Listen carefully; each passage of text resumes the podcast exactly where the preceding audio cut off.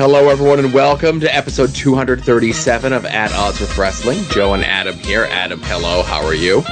I'm doing fine. Um, I decided about a week or so ago Mm. that I was not going to use the heat in my house or the air conditioning in my house Ah. until until I got a job. And I did not realize that it would be biting me in the ass so quickly because we are now February 13th and it's 172 degrees in this this podcasting studio. April 13th, but I do that all the time too. When I, you know, as part of my super secret science job, I have to tell people dates. And so many times I see April and I see the number four for the month of April, but I say February because you Did I say February? You did say February. Oh geez, I didn't realize, but yeah, you get my drift. But I do get your drift. Like it's it's a it's a thousand degrees in here. I might if you hear a, a belt buckle undo at some point during this podcast, don't think anything of it. I'm just taking my pants off because I. I. I did that before we started the official show. You know what I mean? All right, good to know. Because I got a fancy belt for Christmas. It's less of a buckle and it's more of like a latch than anything else. it's got a lot of elastic straps on it, Uh, it's like a ratchet strap almost. securing a load. Make sure it's nice and tight. Oh, you ain't kidding. Um, but I'm kind of of the same mindset. Like this is the sweet spot where we don't have to have the heat on really, but we Mhm. don't have to have the air on just yet. Even though like there's been two days in the last seven days, and we didn't talk. We haven't talked weather on uh, Longbox Hero After Dark and forever. So I guess we have to talk about it here. You know. Yeah, we got a quarterly discussion in here. I guess. Um, but it's been like, but the problem is it's hot during the week, and then it gets to the weekend. It's like, no, it's 50 and rainy, you know? Uh, So I can't make the official pull yet one way or the other. Like, I'm not going to turn the heat back on this weekend, right? No, that's what Uh, blankets are for. Yeah, and I'm not going to turn the air on just yet, you know? Um, I'm going to get one month where both the heat and the electricity bill are like super low, and it's going to be awesome. Yeah, I mean, I, I have Deathmatch King crowns to buy, so I have to save Oh. my money. Good lord. but no, it's it's not consistently hot yet, you know, so I think you could wait until then. yeah, the last two days have been bad though. Like I said, it's gonna be not it's you know, it's getting back down to the fifties and rainy this weekend. But you know, the the the twenty five minutes that we live apart is like two completely different climates, you know. yeah, I get snow, you don't. Right. Well, it's not fair. I have Todd come over and, and bulldoze my car out. mm, yes. Before he goes and does the parking lot of the Cinnabon. exactly. Right. Yeah. Anyways, Anyway, uh, so hey, um, well, well, you know what? We'll get to that in the Patreon plugs. We plugged it a little bit last week. Uh, let's get into the show, eh? let's do it. And now, At Odds with Wrestling presents This Day in Wrestling History.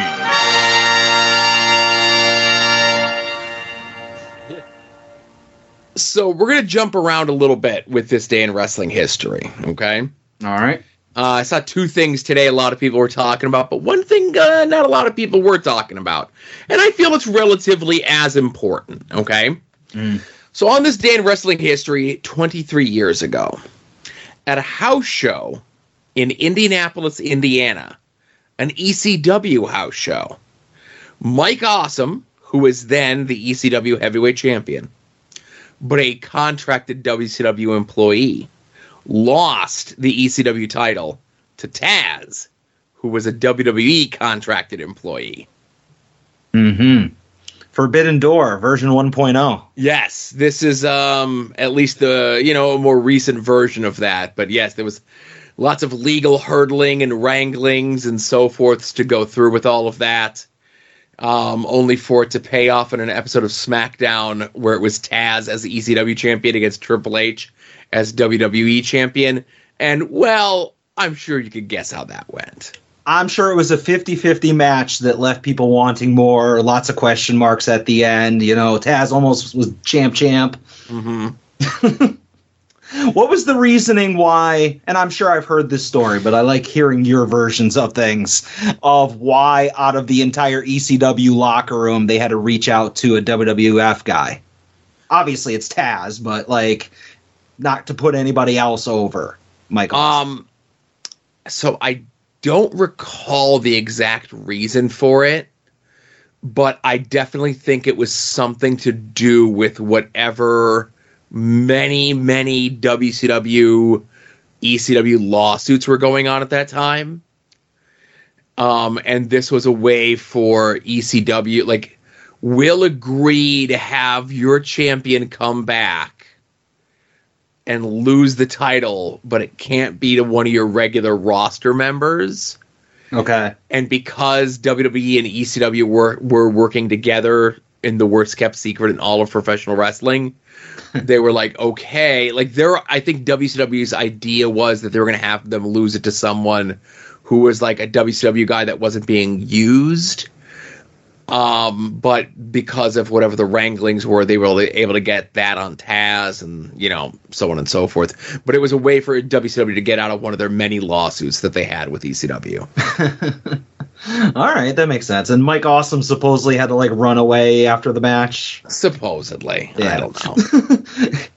Poor Mike Awesome, always worried about getting his ass beat by fans and little guys in the locker room. I, I'm sure. I don't know who you're, I don't know who you're talking about little. Taz the giant, you know? Um, I so spe- speaking of Taz, uh, on this day in 1997, so that would be, if I do my gazintas here, 26 years ago, yeah. E- ECW held their first pay per view barely legal from the ECW arena. And uh, I was there. And uh, some would say that this was the beginning of the end for ECW. Never before had I looked more forward to a pay per view, only to find out the night of that it wasn't available on my local cable operator. Yep. So Uh, mad. Viewers' Choice did not carry it, and this was one of those ones where uh, my buddies that I went to the shows with in Virginia, they were at the show as well. Their cable carrier did have it, so they taped it while they were at the show, and then when they went home that Monday, they mailed a copy of the the pay per view to me, and I'm pretty sure I still have that videotape. Not that I have a working VCR that would play it or anything, you know. Yeah. I, I have the Pioneer DVD release that came out a couple years later. Gotcha. Um, not a great show, but a memorable show. Um, you know, it's an experience being there live. I wouldn't trade for the world. Um, you know, a, bit of an uneven card. That Shane Douglas Pitbull 2 match is a stinker. Um, so much rumor and innuendo. And this was just one of those things I was thinking about today when I was going over the show notes for this. So, um, ta- it's a double main event, technically a triple main event of the three way dance with Stevie, Sandman, and Terry Funk, and the winner getting the match against Raven. That's technically the main event. That's technically two separate matches. But they said it was a double main event. And the other part of the main event is Taz versus Sabu. The match, you know, two years in the making, whatever it is. And they do the double turn in that match, right? Mhm. So, how much more impactful would the Taz Sabu double turn have been if the greatest double turn in wrestling didn't just happen at WrestleMania a month before? See, I don't. I mean, maybe with hindsight, you're looking back at it as like a historian and having just talked about it on the podcast. But I don't feel like having experienced both of them. I, I, I didn't see the ECW one live, but I probably picked it up on the syndicated show a week or two later. Like, I don't feel like the the WWF one lessened the the amount that I marked out over the ECW one. Yeah, yeah. No, I, I, I get you. Like at the time and the moment and everything else like that, you know. Um, but just it's one of those hindsight things when you put everything on a calendar and we're doing this, you know, every week we're looking at what's going on in the world of professional wrestling. Um, just to see that those two moments happen so close together, um, and like really change the outlooks for both companies, you know, for the better, for the worse, whatever, right? Um, yeah, I don't know. Um, if if I had my druthers about me and the way that uh, homework lined up, we would have watched. Did we already watch Barely Legal for this? No, we watched Barely Legal for one of the Longbox Heroes After Darks from like a hundred years ago. Yeah, I don't think I I never recommended an ECW thing, and I don't think you you definitely didn't do barely legal No, I think I made Todd watch it though. for the Gala Freebirds. Gallifrey birds. That's right. Yeah. Um, so the other thing, and I would say probably the bigger thing, is our our Monday Night War head to head uh thing from 25 years ago. Uh, Nitro uh, emanating from Minneapolis, Minnesota. Um, another three hour Nitro, and I'll be honest with you, another nothing show. You know, uh, Jericho, like this is the go home show for Spring Stampede, I think. Um, and Jericho's pay per view program is Prince Iaukea. Yeah, because last week we didn't really talk about any Jericho. We didn't have any clips to play, and I assume Right. this week there's no Jericho clips to play. So I kind of feel like we were on a hot streak of the golden age of cruiserweight Jericho, and it, now it's nothing. Yeah, because the the because the Prince Iaukea thing is kind of like uninspired because Prince Iaukea wasn't good. Yeah, not But until they- he became the artist. Well, yeah, he was great then. um, but over on Raw, emanating from Philadelphia, and again, kicking myself in retrospect that I did not go to the show. Um, when you look at the match listing, not a memorable show, right? You know, you've got disciples disciples of Apocalypse continuing their feud with the Los Boricuas. Uh, you got Terry Funk and Too Cold Scorpio taking on the Quebecers. Uh, you got Ken Shamrock and Steve Blackman taking on the new Midnight Express. Okay. Mm. Um, you do have the debut of uh, Billy Gunn being named Mr. Ass. Her, Mr. Ass.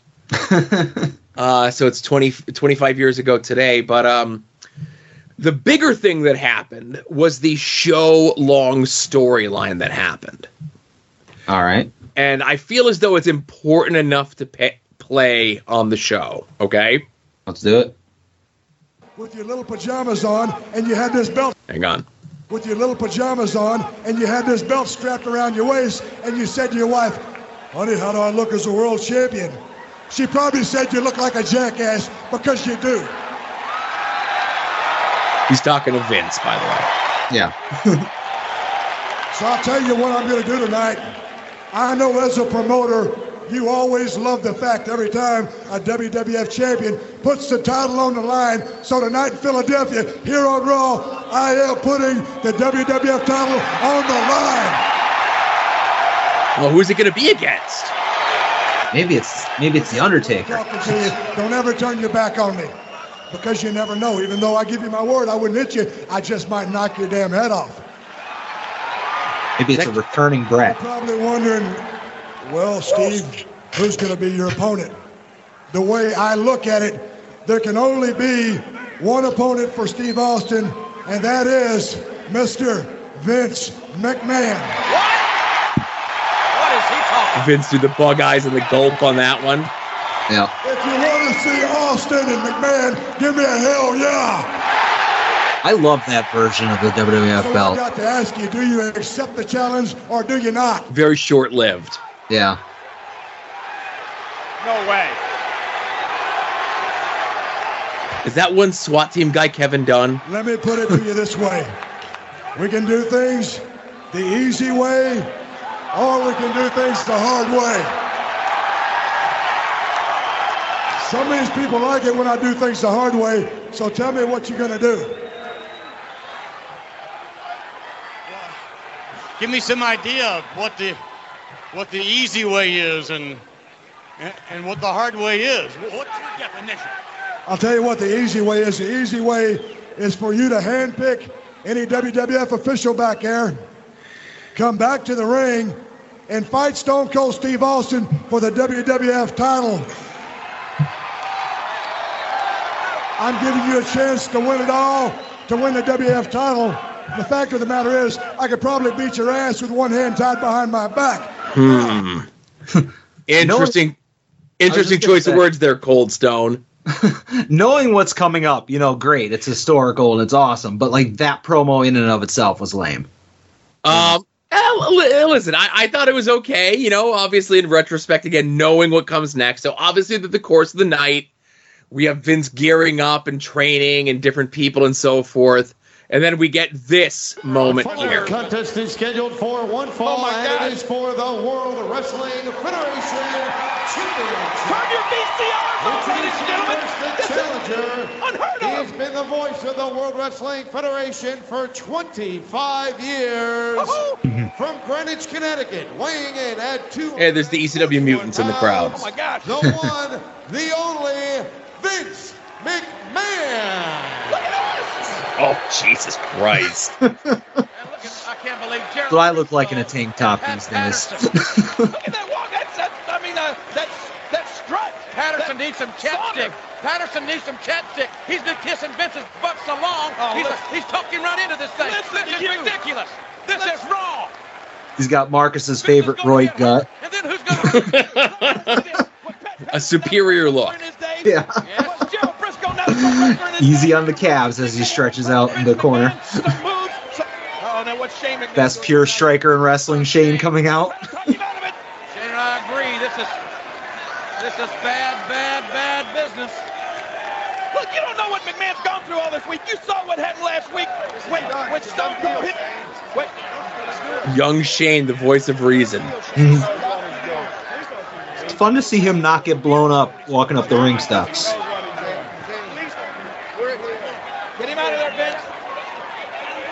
Get him out of there.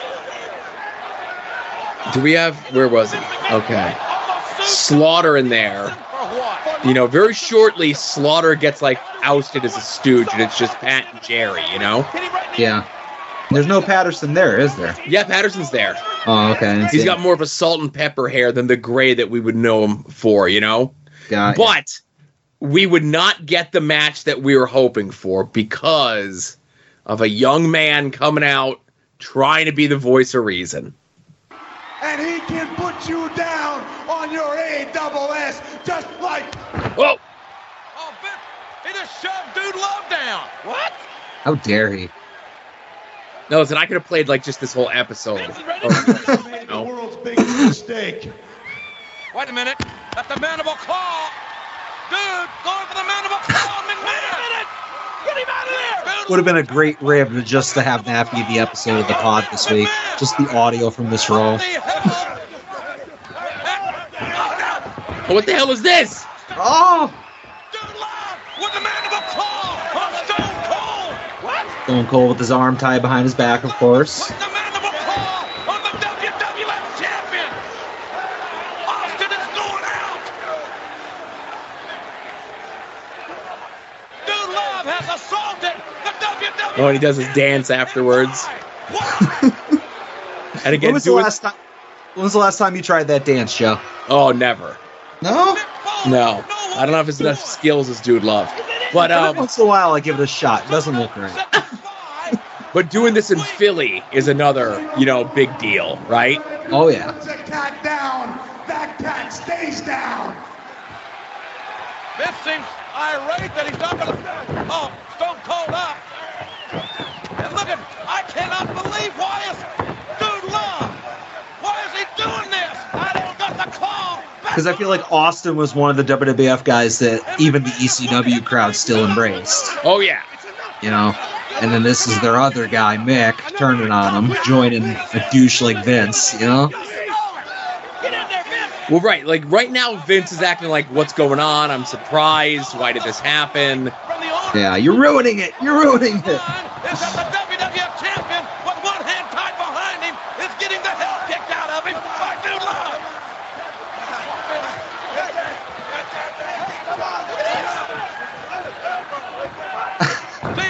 I had a wrestler try to kick me in the head like that from the ring before recently. Oh well, you deserved it, I think. all right, so um, the significance to all this is this is the first time in the infamous 83 weeks that World Wrestling Entertainment was able to beat Nitro in the ratings.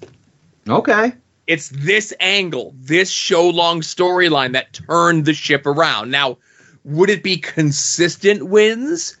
No, uh, Nitro would win a couple times. I think they win next week um because it's the night after a pay per view. You know, we're not going to go through like week by week. Oh, they won this week and they won that week or whatever it is. But I feel as though this was the turning moment. Like them having this show long storyline with Austin and Vince, which they actually don't pay off for an actual wrestling match for another 10 months, right? Mhm. They touch a bunch of times. There's a lot of physicality, but no official match for another 10 months. And, you know, Austin comes out of WrestleMania. He's got no number one contender for the title. They they hotshot the angle, turn in Mick heel to be Dude Love, and then we get two pay per views out of that. But doesn't like, doesn't the WWE tell the story that it was Mick winning the world title and Schiavone saying, you know, spoiling it because it was a recorded show? Doesn't WWE spin it as that was the first time no, WCW lost? absolutely not. So that moment is WWF was already like by that time, by the time that um head to head Raw and Nitro happens, WCW's toast, right? There, it's not even close. And Tony makes that statement on TV, and they lose like seven hundred thousand viewers.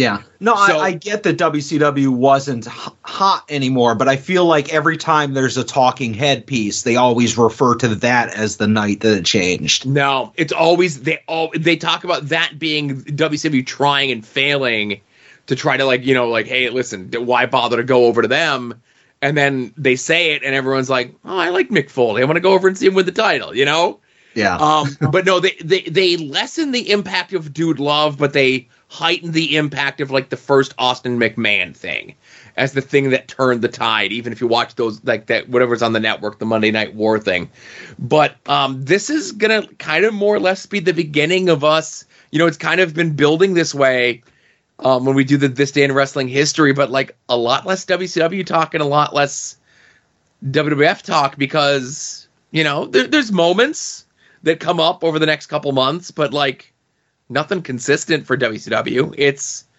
you know, I, and I know all the Conrad verse shows that had WCW people on them um, talked about this night. I haven't listened to the Tony Schiavone podcast about it. You couldn't get me to listen to an Eric Bischoff podcast if you paid me. Um, but yeah, like I'm interested to see what their spin is 25 years on versus like what their spin was then and years later and everything else like that. But you know, we you know we have I think we're two weeks away. Not to tip our hand, but we're two weeks away from DX invading Nitro. Okay. Um, I was gonna say it's hard to imagine like there was a three hour nitro that you just talked about, and for a three hour show for there to not be one thing worth talking about. What is this? Twenty twenty three Raw? Mm. well, again, like there's a, there's a furtherment of the Jericho Prince Iaukea angle, which is like a low point of the Jericho feud. The the top of the angles, the, the top of the card angle stuff, I don't really care about. Um, you know, DDP is wrestling random members of the flock as he prepares for his match with Raven at the pay per view. Uh, Goldberg is, you know, wrestling Barry Darsow and Rocco Rock and, you know, Glacier and Jerry Flynn. You know, like, wh- what does it really talk about? Yeah. All like twenty twenty six members of the Hall of Fame, WWE Hall of Fame. When Yeah. people, you know, in a couple years. All right. Anything else for this day? No, I think that's it, man. All right. So let's Well- get into what we'd like to talk about from the last uh, week of professional wrestling. Sure. I'm going to go ahead and just, I'm not going to go into great detail on this because, you know, it, it was a match and it had match moments in it. I'm not going to break it down, but this is a match that was announced, I believe, on Friday on Rampage. And as soon as it was announced, I was like, all right, this is something I'm going to talk about because I'm super excited about this. And that was Dynamite's Orange Cassidy versus Buddy Matthews. Uh, obviously, we're both Orange Cassidy fans, me more so than you because you're a Jeff Jarrett sympathizer. Uh, but I've always been a Buddy Murphy guy, like even back to when he was the 205 Live guy and was working the pre shows of the pay per views, having like great matches with, you know, whoever was uh, allowed to contend for the 205 belt. But like, I like Buddy, I like the House of Black. And when this was announced, I was like, this has got to be a solid match. And they've been setting up the thing where OC's hand is hurt. They did the bit where he went to do a Superman punch last week or the week before, and Buddy blocked it with one of the trios belts, and OC's been feeling the effects ever since. And this match was just a lot more of that. Uh, Orange Cassidy had the hand taped up, you know, like a little cast, a little wrap. And, you know, after a little bit of action, they had to take it off because it was hurting him. And it really affected his offense throughout the whole match. So much so that when he eventually had to figure out a way to finish the match, he ended up winning with a mousetrap, which was nice because commentary was putting over earlier like all the different ways Orange Cassidy can beat somebody. And, you know, they're mentioning like the spinning DDT and they're mentioning the Superman punch and uh, I think something else, but they never mentioned the mousetrap, which is something that I don't think he's used in a little while. And it's weird because I, I believe he beat somebody big with that. I wonder why they don't show the footage. But there was uh, at no point during the match did I think Buddy was to win. But after a while of him just countering all of Orange Cassidy's stuff because OC had a bad hand, for a moment I had that spark. I was like, you never know. Like they have a good out here because Orange Cassidy's like selling so well that his hand's fucked up. But like in the end of the day, OC wins. He's on a godlike run. Uh, I want to see more, and I think, yeah, obviously we will, of the best friends interacting with the House of Black. And I thought this was a really good match. Uh, the best thing on Dynamite, and it should have main evented. Um, yeah, you know what? I was kind of torn. Like this match was really, really good, and I really liked the um, Darby and Swerve Strickland match. More on that later. Uh, but this was the best match on TV this week. Uh, OC versus Buddy Murphy. I get that Buddy Murphy's good, but he always comes across as just like a guy to me. Like he's really good. His matches are good, but I have no reason to care about him as a character. You mentioned before, of course, you being a bigger OC fan than me. Whatever. Um, Hey, one of us actively rooted for him to lose the title to Jeff Jarrett, and that wasn't me. Okay, now see, you word it like that, and it sounds bad. Did I did I root for Orange Cassidy to lose? No. Did I root for Jeff Jarrett to win? Yes. Two completely different things. I don't. I don't think so. But go ahead. Okay. Um, so obviously all the all the things that you mentioned, I'm not going to belabor the point, but there was two Buddy Murphy uh false finishes that I bid on, man. That I jumped out of my seat and I thought they were going to do it. Um, so the fact that Buddy being arguably the third, well, let's say fourth guy down in the stable, because I'm counting Julia Hart. Um, Come on. and, already- and he already has a belt, you know. I'm like, he's not Yeah. winning, but it was a good match on TV. It was a really good match on TV. Yeah, I, I've said before on the podcast. I with so many people on that roster between AEW and Ring of Honor, I don't like people having two belts, so I never want to root for that. But uh, I'm a, I'm a much bigger Buddy Matthews fan than you are, so I, I do not think he's that far down on the list. I would go so far as to say that he's at least third, uh, maybe second. Above Brody King? I know I'd say Brody King's number one. What? then then Buddy, and then Malachi, and then Julia. Well, I think they. I think if you looked at the AEW organizational chart, it's much different. Uh, if I go by ring gear, Buddy and Julia are tied at number one in the stable. You didn't watch the uh, Julia Hart Anna Jay match from Rampage last week? oh, I most certainly did. You're, you're stealing the thunder of my second bit. Oh, okay. But no, that was a great match, and uh, for me, there wasn't much more on Dynamite. But go ahead, you're up next. yeah, just to bounce around. Uh, rarely does it come up um, on the show, just because like it's one of the, those things where it airs as we're recording. Um, so I don't really get a chance to watch it, but because of how hyped up it was, uh, I made a point to you know watch it later. And it was the episode of Impact last week where Josh Alexander had to relinquish the and listen, it's Impact. He had to relinquish the TNA title um, because he had a he has a tricep injury and he's going to be out for an indeterminate amount of time. And you know, just sneakily, Josh has been the champion there for like over a year. I think I forget the exact number. Um, but he, if you want to look at the entirety of that company under whatever names you want to, um, as it's been called Impact, he's been the longest reigning Impact champion. If you want to look at when it was just TNA or even NWA TNA, his reign beat Double J's longest reign by one day. Oh wow. Yeah. And Josh is a good guy. Josh is someone that I've known for a very long time. Um, you know, obviously, uh, he has been very, you know, a lot of his career very much tied to Ethan Page. They were both in Impact together. The decisions that each guy made uh, regarding the respective respective careers, you know, you could argue, you know, who has done better and what.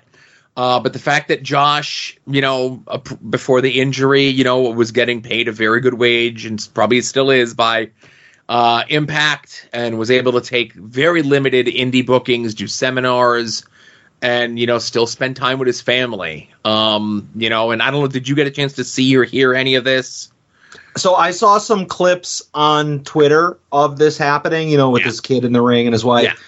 Um, because I've gotten to the point I, I do record Impact on the DVR, but every time I turn it on, and this uh, has nothing to do with Josh Alexander, it's you know it's Tommy Dreamer, it's Bully Ray, it's Santino Marella, it's Moose, you know. So I'm like, after a while, I was like, ninety percent of this show is unwatchable in my eyes. Like I'm sure there's great wrestling, but Yeah. like I'm looking for people that I like, and when it, when all these segments are like involving those people that I don't like, it turns me off. So I have the last couple weeks just I'll see it on the DVR and I'll just hit delete. And then I, I heard about this and I was like, oh shit, I have to go I have to go seek it out, you know? I don't know if it's in full on their YouTube page. Um, Yeah. But obviously, as you mentioned, um, what you saw, um, you know, so Josh gives this um, th- this very heartfelt speech and discussions in regards to his time and his decision and everything else that he came to. Um, and then he has the bit where he's about to hand the belt over to Scott D'Amore, and the kid, before he can, grabs the title. You know what I mean? And an emotional segment, if there ever was one. And yeah, it is in full up on their YouTube page. Obviously, it's called Josh Alexander emotionally relinquishes the Impact World title. Um, but again, it was very good wrestling TV. Go out of your way to check that out if you didn't see it. Um, you know, Josh is someone who's, you know, one of the good guys in wrestling and, uh, you know, speedy recovery to him. Yeah, no, absolutely. I've I, I obviously don't know much about Josh Alexander from the Indies. Everything I know was North, as in like the tag team you mentioned with uh, Ethan, and everything after that. But I've always been a fan of what I saw. All right. Um, I'm not gonna. I, I don't have much for this other one. Uh, I was gonna do this huge deep dive, doing the pros and cons, taking a lot of arguments I see on the internet about your boy Jeff Hardy returning. Uh, but that that got bumped from my read, and I'll just say that uh, the Twitter is in a flutter today over rumors and innuendo, which I deal in. I know you don't. Right. That uh, that your boy Phil from Chicago is very close to coming back potentially to AEW. Maybe in time for a Chicago show that's sometime over this summer, and uh, you know maybe use that to to sell out or get at least sell out one side of Wembley Stadium. So I think anytime there's a report of Pepsi Phil, we should talk about it. Um, is it really news when I knew about it a month ago? No, I mean, people have been talking about this forever. You know, Eh, people have been talking about his return since the night of Brawl Okay. Out. You know, Okay, let me be more specific. And since it's out there, let's talk about it, right? yeah, You you sound like you know like the brushstrokes of this, right? That there's talks and there's rumor, and there's innuendo, right? I mean, I saw a screenshot of what Fightful put out today, and that's about it. Okay. So was it included uh in Fightful that the third Saturday show that they're starting is going to be the Phil show? Um, I did see that elsewhere. It was not in the Fightful. Oh, okay, okay. Um, because the plan that I was told about a month ago was that that Saturday show. So AEW has such a large roster, okay, and they're they have guys that work now between Ring of Honor and AEW. Um, and you know the roster's so big, it's tough to get everybody on TV, and like there's people that wrestle here, there's people that wrestle there, and I was talking to a bunch of people mm, in a group chat and then in different group chats and maybe individually.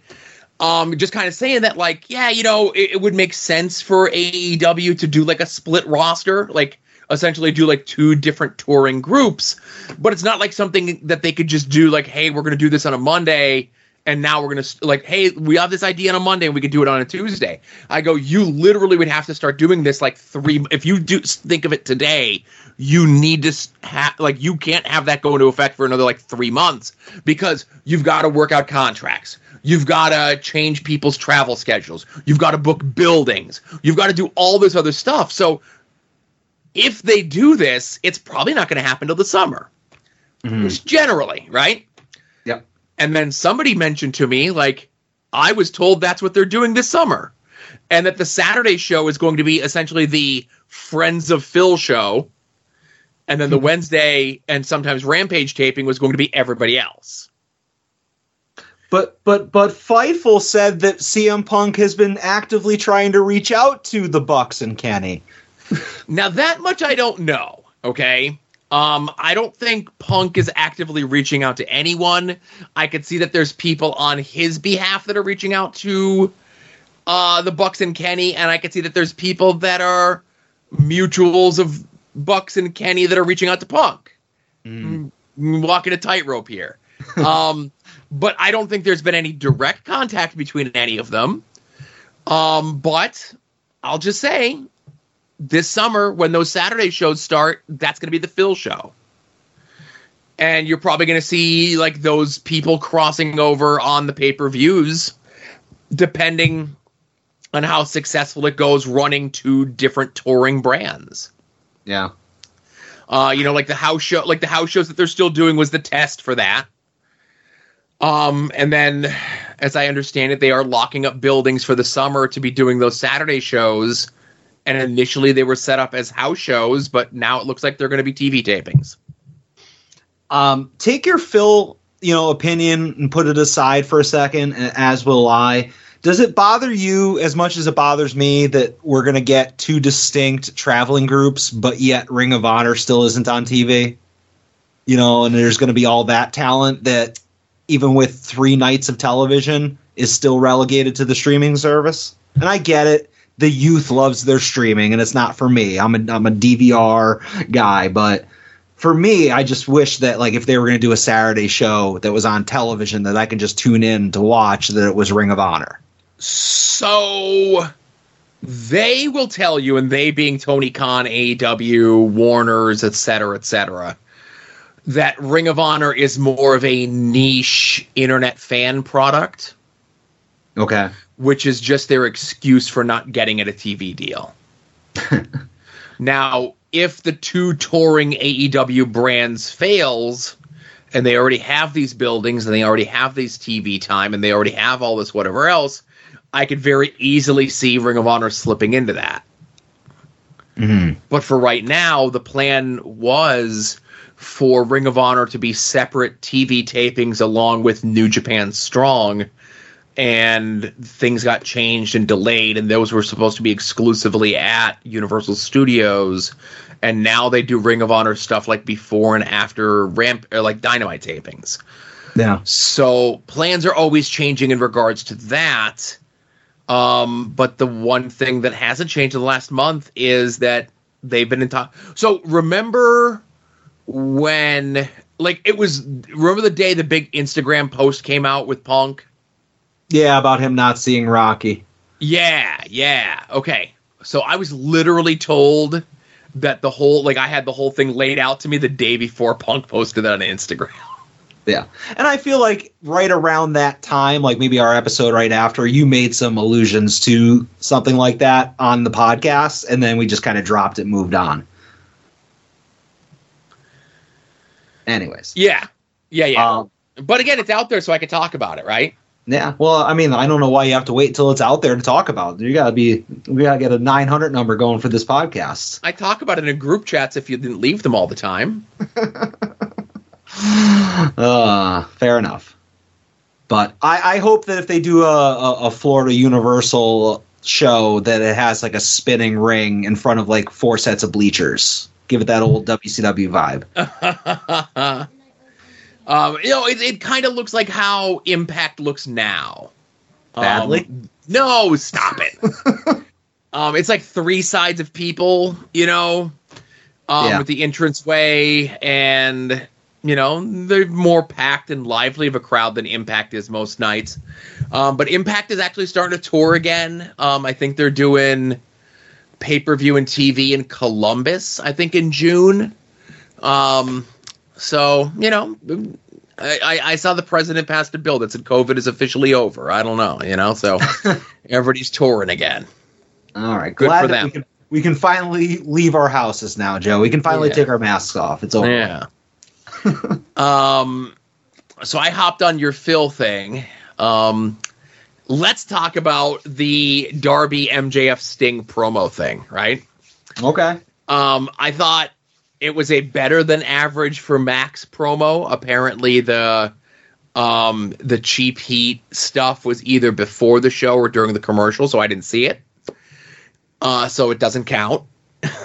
Um, I thought Darby more than held his own. I like Darby's promos more as I'm a real guy with real problems and I just happen to like being spooky as opposed to I'm a spooky dude. Yeah, the the references to like him doing therapy and he's like, Yeah. "You try it. That was it was fun. It was better than like a couple weeks ago when they did that pillars thing and he was going on about like a teacher that didn't believe in him. Like, Yeah. this is a lot better. Like I want to hear a babyface doing babyface things like he bought his folks a house and Yeah. you know he's making himself as a better person because you know stories out there that he might not have been the best person about five six years ago but i like hearing that sort of stuff and then of course we get uh, the moment with sting and mjf and i just thought mjf was going to let put the title down to the ring and leave and just let sting have the title which is what should happen which is what would have happened if i was booking aew um, was sting's promo a little all over the place and rambly sure uh, did it go on a little bit too long Absolutely. But you know what? He's Sting. Fuck you. He can do whatever he wants. You're going to tell Sting he can't do that? I'm not. I'm going to tell Sting, you know, like eh, eh, Tony Khan says, MJF, go do whatever you want, and we get what we get. I tell Sting, hey, Sting, go do whatever you want, and we get this. I don't Yeah. know. What are we holding up as a better segment? Yeah, I liked, you know, obviously Sting, he's talking about Surfer Sting and talking about Crow Sting and Wolfpack Sting, and he's shouting out Nash and Hall.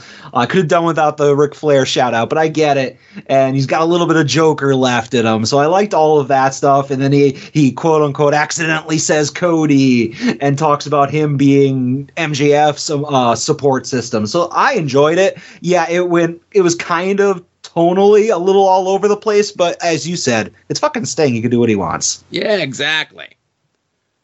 Um, but yeah, I, I did enjoy that. Um, I was kind of I was thinking about Sting way more than I normally do, which is a it's a shame. I should be thinking about Sting way more often.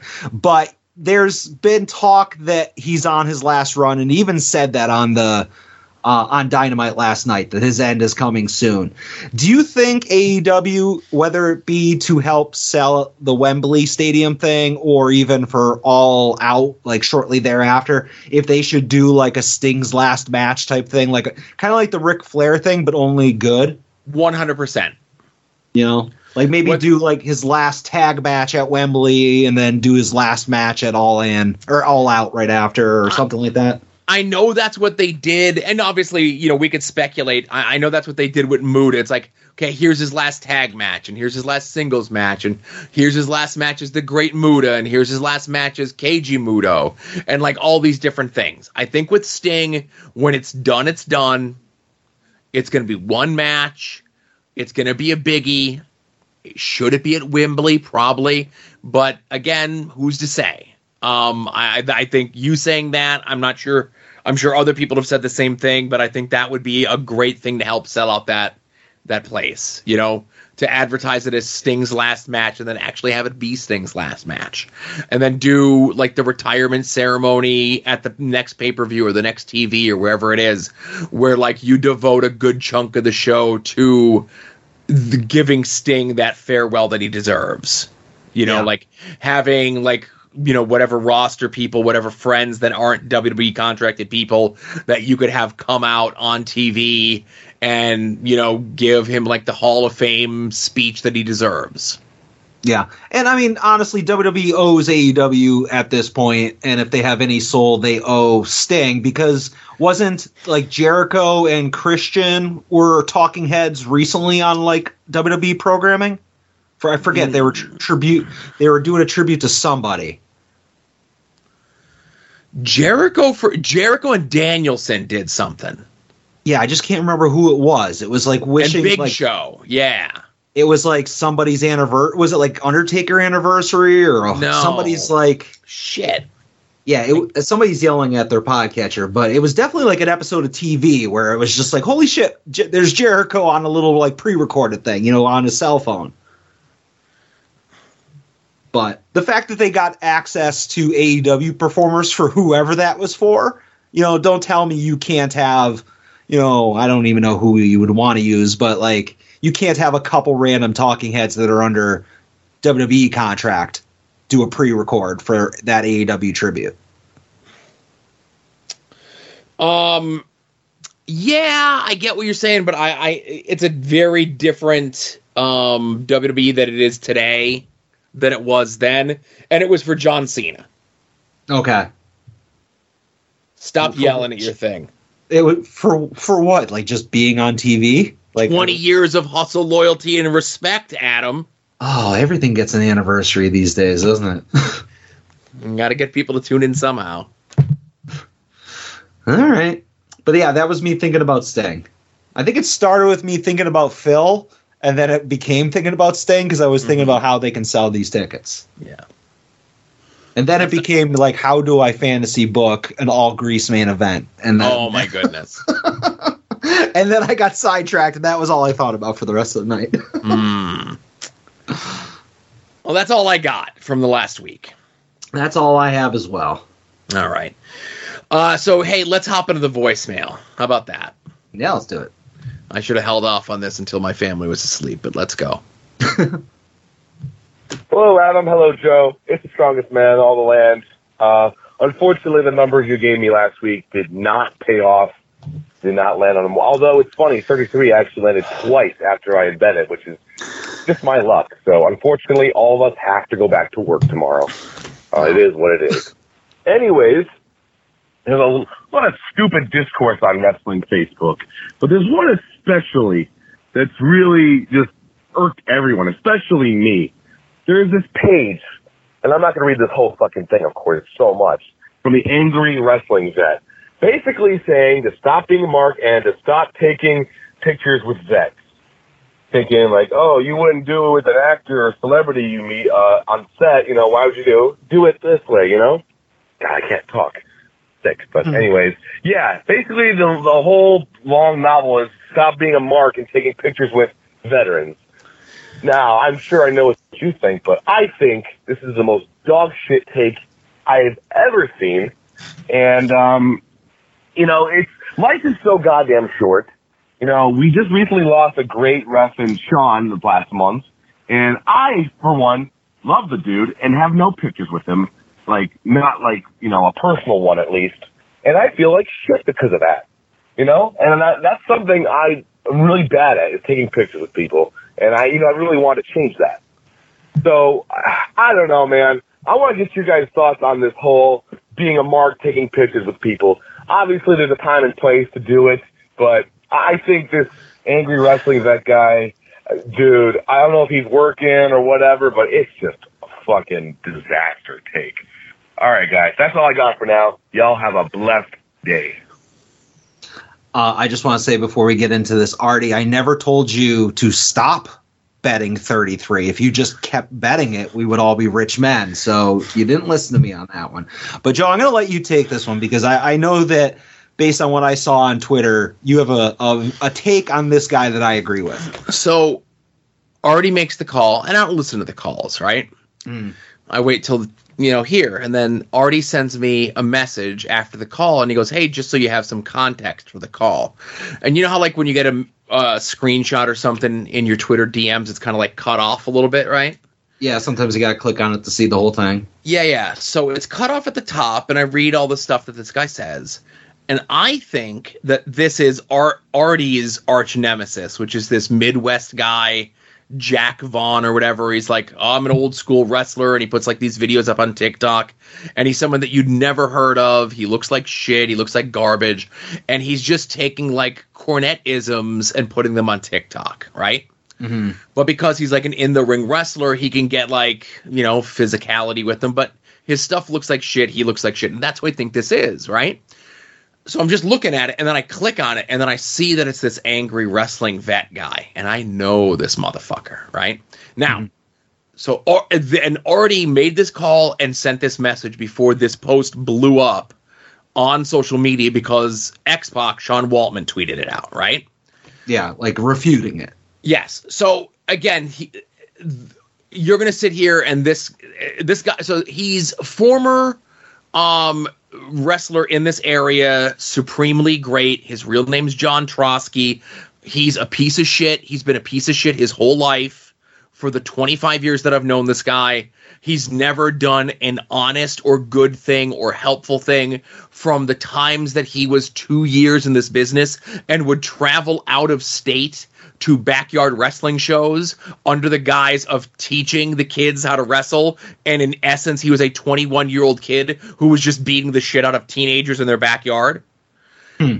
To him saying all of this stuff, and he's put a bunch of posts out and everything else like that. And you'll see, Adam, that his stuff is getting a lot of traction on Facebook, but getting little to no traction on Twitter, social media, right? Okay. And and the reason for that is is because on Facebook that's where boomers and old people are, right? and the the hot Cornette takes haven't filtered in through to Facebook yet. Everybody on Twitter has seen it already, thousands and thousands of times. Like I'm just pulling up this tweet here where uh, he says saying a bunch of pro wrestling fans don't like me affects me exactly as much as saying a bunch of NASCAR fans don't like me.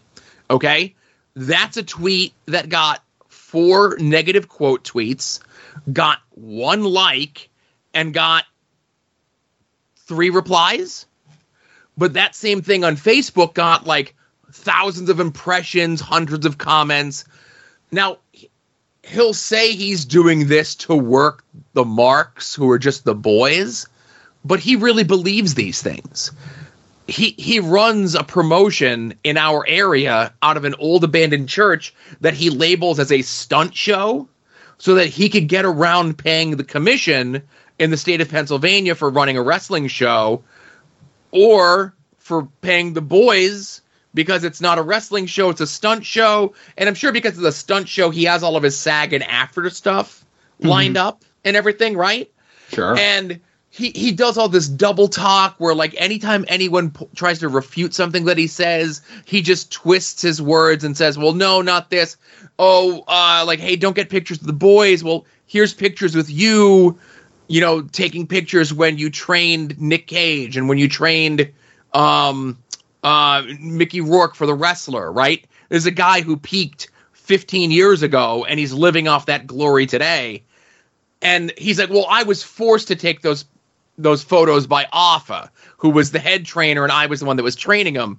Okay, well, here's a bunch of pictures of like celebrities that are working on a movie together taking mark pictures with each other afterwards and during the course of the filming of the show. Here's pictures of wrestlers today, like w- WrestleMania. KSI was the guy who was in the prime uh, sports drink bottle, right? Every WWF wrestler's social media is littered with pictures. ev- Everyone taking mark pictures with that guy. Did they know that guy beforehand? Was he their friend or whatever it is? And people are bringing up all these things that I even mentioned to him before I realized that he was just doing a bit, and it's not even a good bit or a silly bit. Um, I said the Undertaker went in full gear to get a chance to get a mark pick with LeBron James. Okay. so anything that you say is not valid. And he's taking a bunch of long term, old school beliefs that even like the old school guys on Twitter are like, yeah, that's not the way it is anymore. Like, I get what you're doing, but he's just regurgitating a lot of old Cornette stuff that hasn't gotten to Facebook yet. And he's getting likes from people that I know that should know better than any of the stuff that he's doing there. And listen, I'll be honest with you, I unfriended a lot of people because I saw his shit popping up on my feed because they were liking it and sharing it. And I don't go on Facebook that much, right? Yeah. And I know people that have worked for him and claim to be trained by him. You should be ashamed if you claim that you were trained by him. You should be ashamed if you work for him and continue to work for him. And I've already given him enough time. And again, I don't want to get into a thing where I could dox this guy, but his his public information is out there. He's dumb enough to put it out there as well, his first and last name. And listen, man, I'm dumb enough to put my first and last name out there as well. I don't, you know what I mean? But I don't hide behind a fake Twitter account and a fake Facebook account to get to say all these things. And he's doing it to promote the return of his company that's running a show in two weeks. And, isn't it like filled with a bunch of like canceled people? Well, no, no, that's a completely different show. this is a show that's filled with nobodies. This is a show that's filled with his trainees who will work for free. And I think Ace Austin from TNA is the only name that comes and does these shows because he's local from this area. And Ace Austin should be ashamed of himself.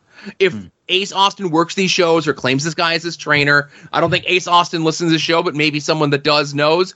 Tell Ace Austin that I said by association, you're a piece of shit because you still do things and support John Trosky, supremely great, who's been a piece of shit his entire life. And I'll just close it with this one last thing, okay? So he um, put out a social media thing and a Twitter thing that says you only have one chance to make a first impression. If that first impression is being a fanboy, then that's what you'll be remembered for. I'd much rather my first impression being my in ring performance and be respected or not and given an advice on how to improve as a pro. Now let's go backwards. Hmm. He's always sucked shit. He's a five foot six, pudgy guy who wrestled in a shirt thought he was a high flyer and could barely leave his feet. All the advice that he was given, he never took because he sucked forever. And he would claim that he was the shooter of office school. I'm six foot one. I weigh 280 pounds. I'm severely overweight, but I guarantee you I could whip this motherfucker in a fight, right? Yeah. Number two, my first impression of him was back in 2000 when we were doing VCW, the VCW that made no money, but we were still drawing more fans than WXW was in Hazleton for their shows on a weekly basis. We were running once a month, and we were dr- we were bringing over 200 people to a warehouse in Wilkes-Barre. They were hyping their things up as part of their school. They had TV in Allentown, and they were lucky if they broke 50 people, and of those 50 people, 10 of them were us hmm. going to the shows. So he gets the idea with his buddy, who also runs a promotion in this area, who's another piece of shit. They get the idea, let's hook up with them. We go and do a thing on their show, and maybe it'll get more of their fans to come to our show. It was going to be this whole angle where it was them versus us, and we were going to do shows, and they were going to get us on their shows. And his whole thing was to get Larry, who ran VCW, into a position where they could try to hurt him. And that's exactly what they did so Larry, they they hit Larry with a, they, they hit Larry in the head with a chair. Larry did a lot of crazy stuff, but the guy who swung the chair swung. He was swinging for the fences, and Larry got fucked up. Probably got a concussion from it. And I went backstage to check on Larry, and I hear from the next room over, John and his buddy Rosh and the other jerk off that was with them bragging about, oh, did you see what we did? We really fucked that guy up. And me, piece of shit, me. I wasn't 280 pounds then, but still, I still had the same loud voice I did. I walked in there, I called all three of them a piece of shit to their face, and I told them to get the fuck out. And they did. They listened to me. Three tough guys, three big wrestlers. Me, 23 years ago, looking the way that I did, having not a fucking lick of muscle tone on me whatsoever. I went in there and I told these three fuckers to get out, and they did. Hmm. So that Yeah. was my first impression of John Trosky. And Sounds like a real piece of shit. and in 23 years, he hasn't changed a lick. So I say to you, don't interact with his posts. Don't share his posts. Don't even look at his fucking posts. Let him live in his Facebook bubble where all the other 40 and 50 year old boomer wrestling fans could say, Yeah, you tell him, John. Well, John sits there at his IT job at a local college touching himself because he got 100 likes on a Facebook post. fuck him and fuck you if you consider yourself a fan of his or if you agree with anything that he put out. I'm telling you, fuck you. Yeah. Next call. Yeah, see what you started, Artie. But I will just Oh, say, dude, before- when it already sent that to me on Tuesday, it fucking ruined my day. I, I will just say, just to answer one of the questions Artie threw out there. Uh, I'm a firm believer in get the pictures, and like I wish that I get more because there's so many times when I'm like at a show or at some type of gathering after a show, an after party or something like that, where I'm like I want to get a picture with that person, and I just sometimes I, I chicken out or I just don't want to bother them. Uh, I got always get the pictures. always get the picture. Um, I kicked myself. You know, I, I had tweeted out um, that of all the guests of my 18 years of doing legitimate pro wrestling, not backyard wrestling, not underground wrestling, not whatever the fuck it was, um, that I only took pictures, and I only got pictures of three people.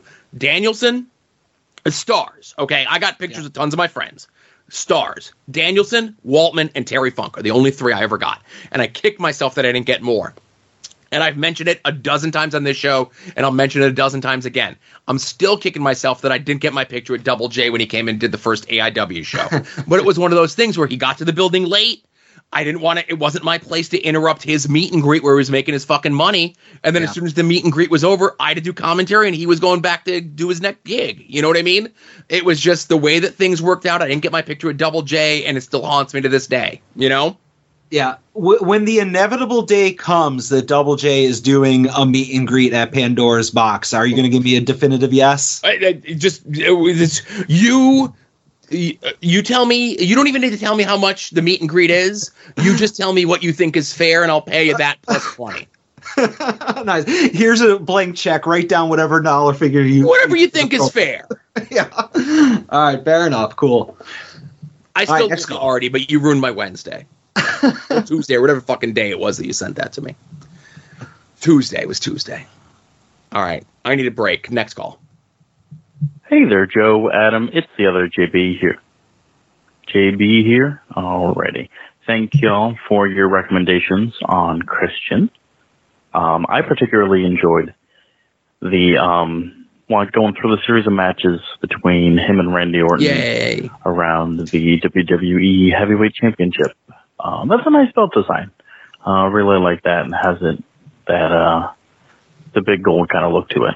Anyways, so um, in addition to that, I was going through and I was watching, um, starting through uh, the rivalry between uh, Mr. Hitman and uh, Stone Cold.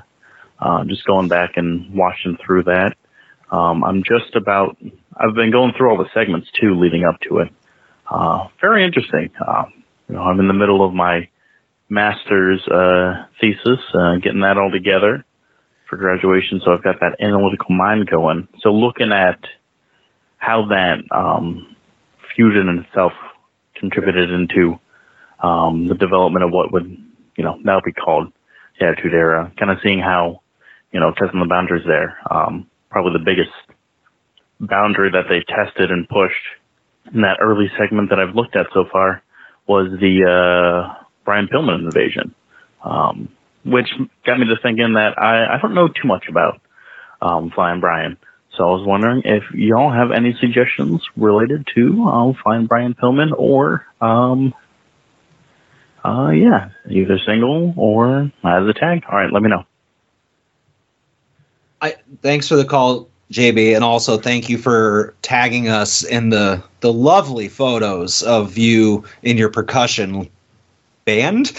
what is it? orchestra it's, a, it's called an Orchestra, orchestra you philistine I, I'm not a music guy. We've gone over this before. Uh, can I just say, I, and this is probably a bad take because, like, whatever, but like, I love Brian Pillman. I've loved him since he wore the Bengal pants in WCW, uh, Hollywood Blondes, ECW, the Run in the Hart Foundation.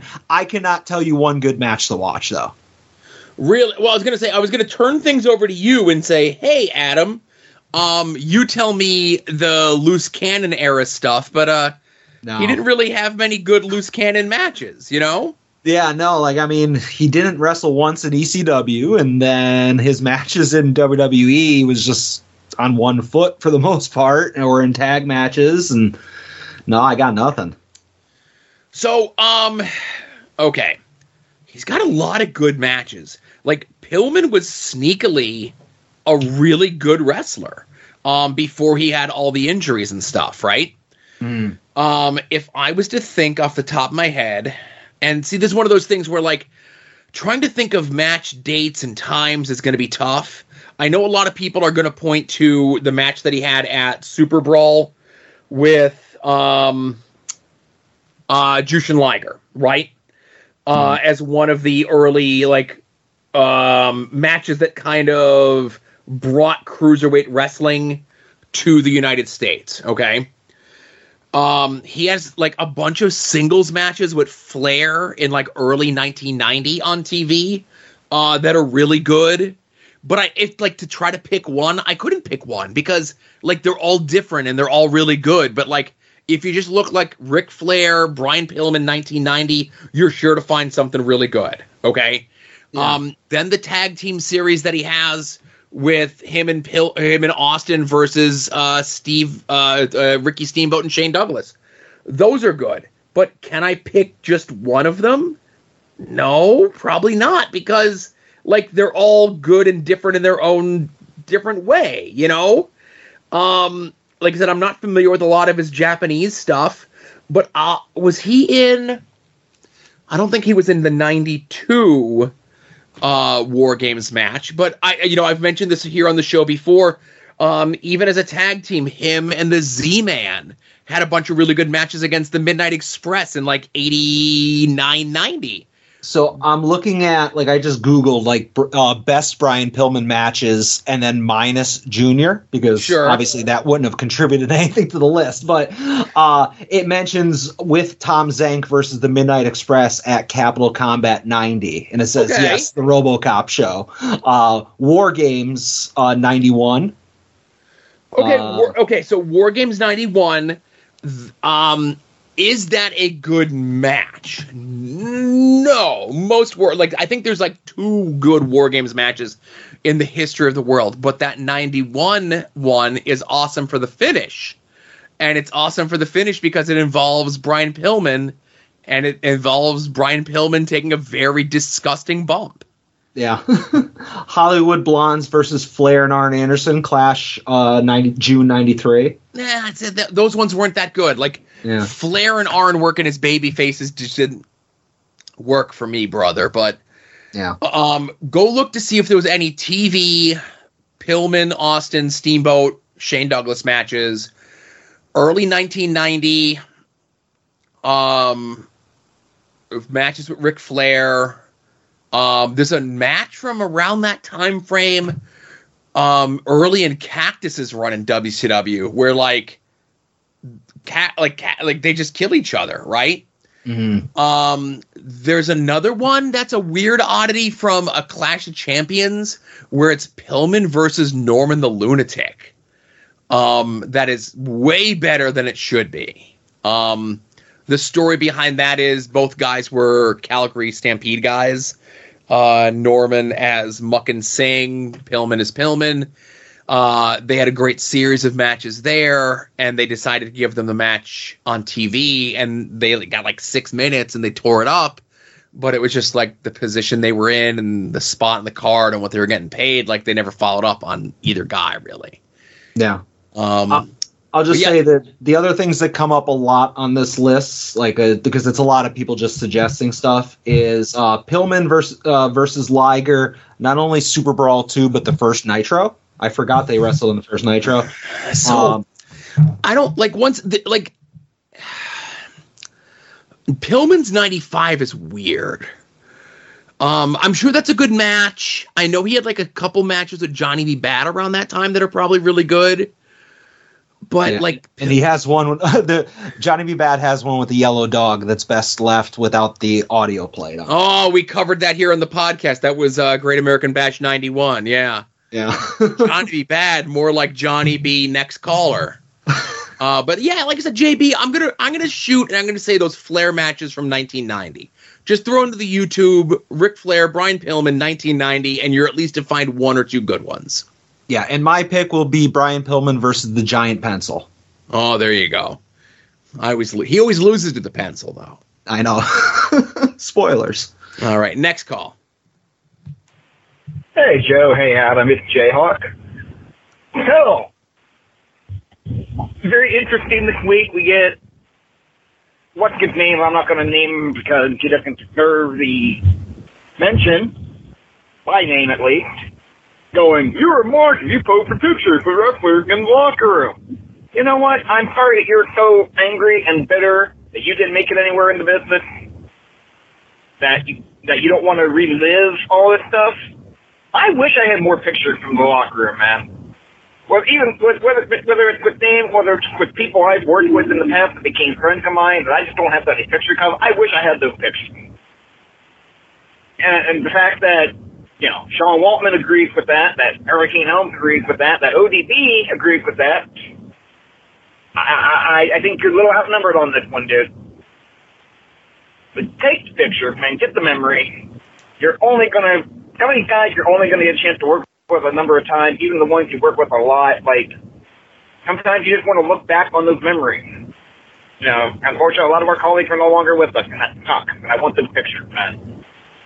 Uh, with that being said, are there any pictures of people in Joe's case that you maybe worked with, or in Adam's case that you just wanted to meet and didn't get a chance to at a show for whatever reason, or that you met at a show but didn't get a chance to get that picture with?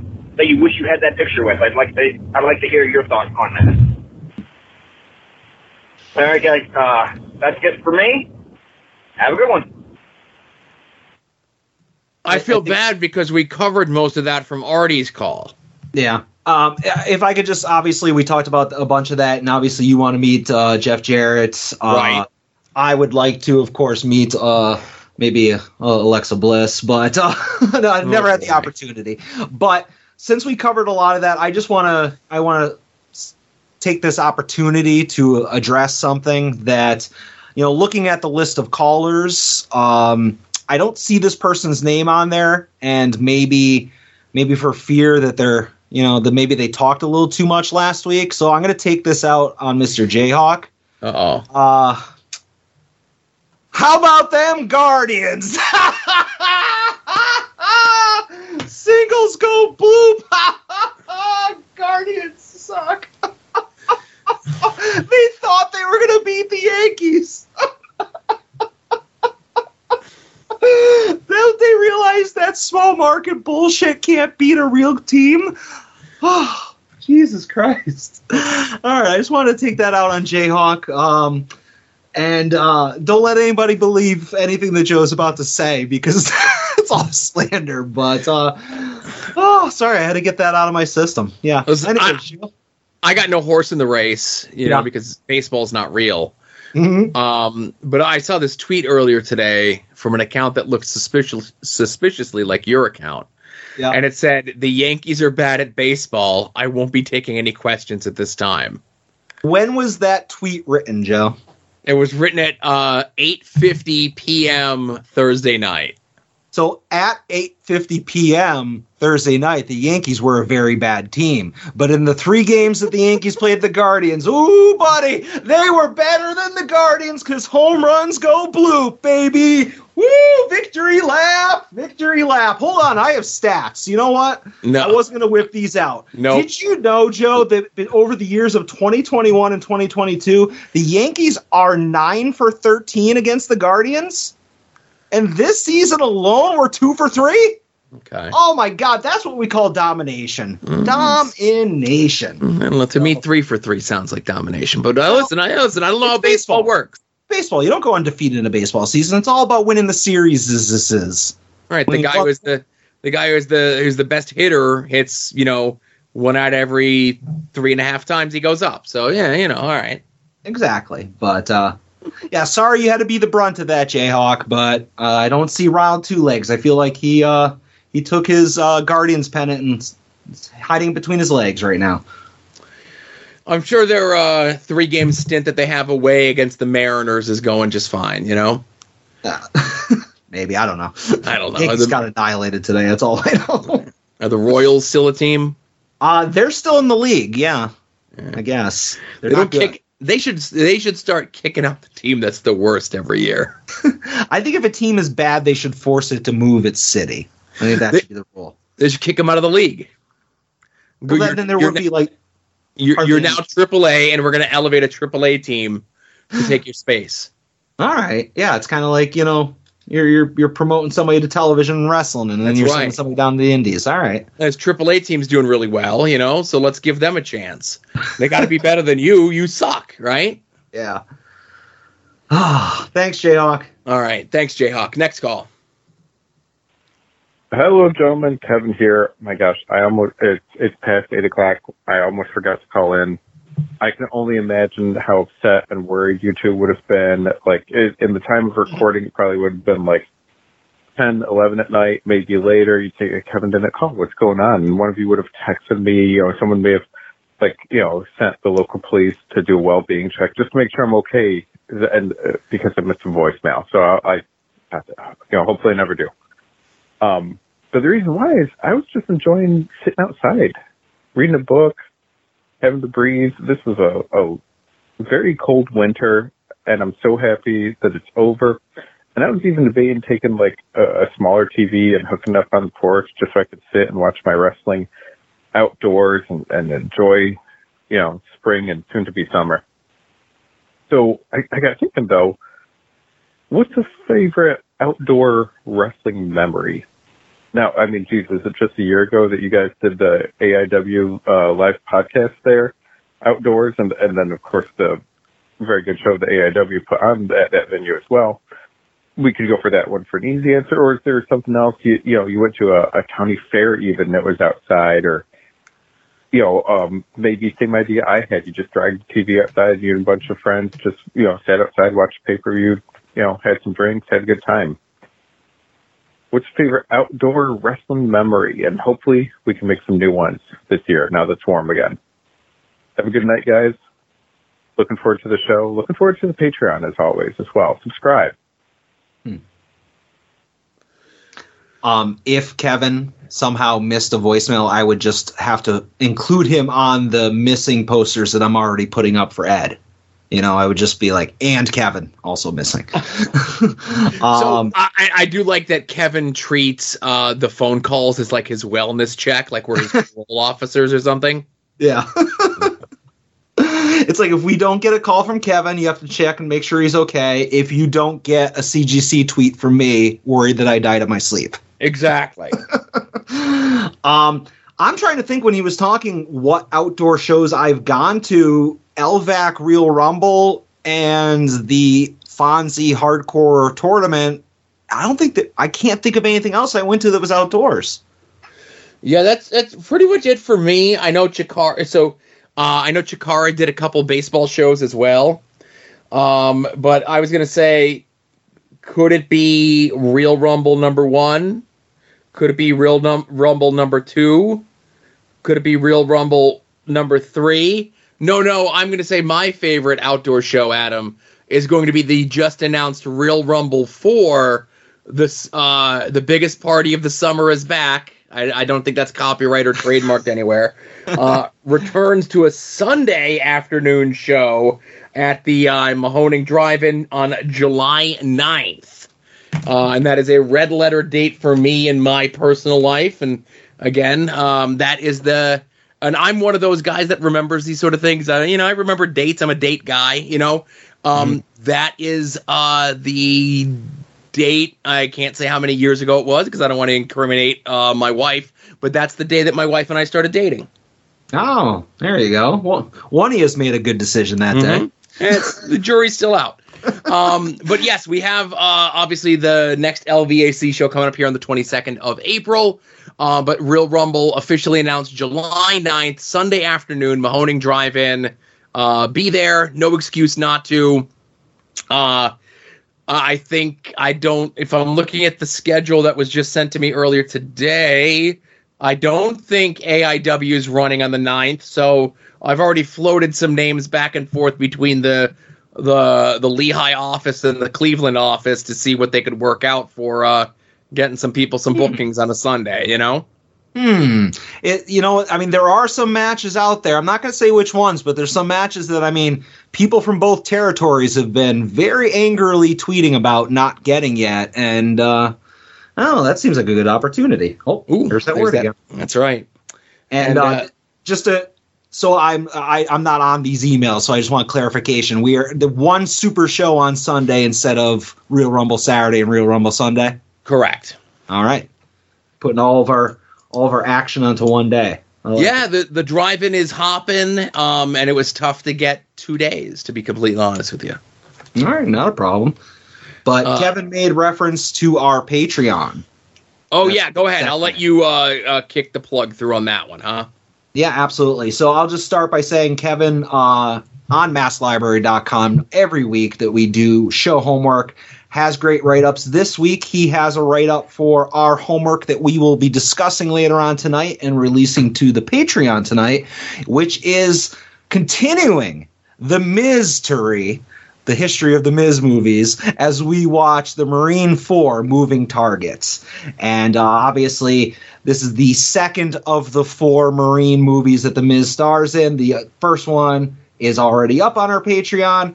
And Joe, you will be assigning a homework for all of us for next week. What is that? That's right. So uh, we are continuing our rewatch of the weird little three month and change period in early 2000 uh, between booking eras of Vince Russo in WCW. We're watching the Nitros, we're watching the Thunders, we're watching the pay per views, and if noteworthy, we're watching the episodes of Worldwide and WCW Saturday Night. And it just so happens that we have come upon a noteworthy episode of WCW Saturday Night. So, this episode of WCW Saturday Night is a jam packed episode. Again, bear in mind, January of 2000. We have Chavo Guerrero Jr. taking on Scott Armstrong. Buzzkill, uh, who we were introduced to on Thunder this past week, is uh, Brad Armstrong doing a road dog gimmick, taking on Wildcat Chris Harris. Okay. Uh, Meng taking on Fidel Sierra. Uh, Chuck Palumbo, I think, doing his basketball player gimmick, taking on Mike Sanders. Above average Mike Sanders. This is way before that. He's just he's just random guy Mike Sanders. Oh, below Uh, average Mike Sanders. Al Green taking on Frankie Lancaster. The Texas Outlaws taking on Mickey Ray and Ron Rage. Sonny Siaki taking on Elix Skipper in your three years down the road TNA offer match. uh, Disco Inferno taking on Mike Ashmore. And in your main event, uh, just coming off their heartbreaking loss of the WCW Tag Team titles, Crowbar and David Flair are taking on PG 13 of JC Ice and Wolfie D. This is a match that I've heard existed, but I've never seen it. So This is a show that I've never seen at all. And again, I, I mentioned on the Patreon show, um, nobody was watching WCW at this time. And in 2000 numbers, nobody was about 2 million people a week. So Yeah. even less than that was watching WCW Saturday night, Saturday night at this time. So I'm excited to watch this episode. It'll be available to our patrons uh, probably sometime Friday or Saturday uh, so that you could get a jump on this and watch before we record our episode next week. Yeah, I was uh, the the uh, the the uncut, uncooked, uncensored footage Yes. on our Patreon. But uh, one last thing about our Patreon before we go, and that is all of the positive feedback that we've been getting from all of our both existing patrons and our new patrons for your sit down with Ian Bafflor. Yes, uh, I, I thank you very much to everyone for the positive feedback. I beat myself up, and I was kind of like when it went up on Monday, I was like, "Ah, I'm not too happy with my uh, contributions to it, but you know, I, I I got a lot of what I feel and I hope was honest feedback from folks. I'm glad everyone enjoyed it.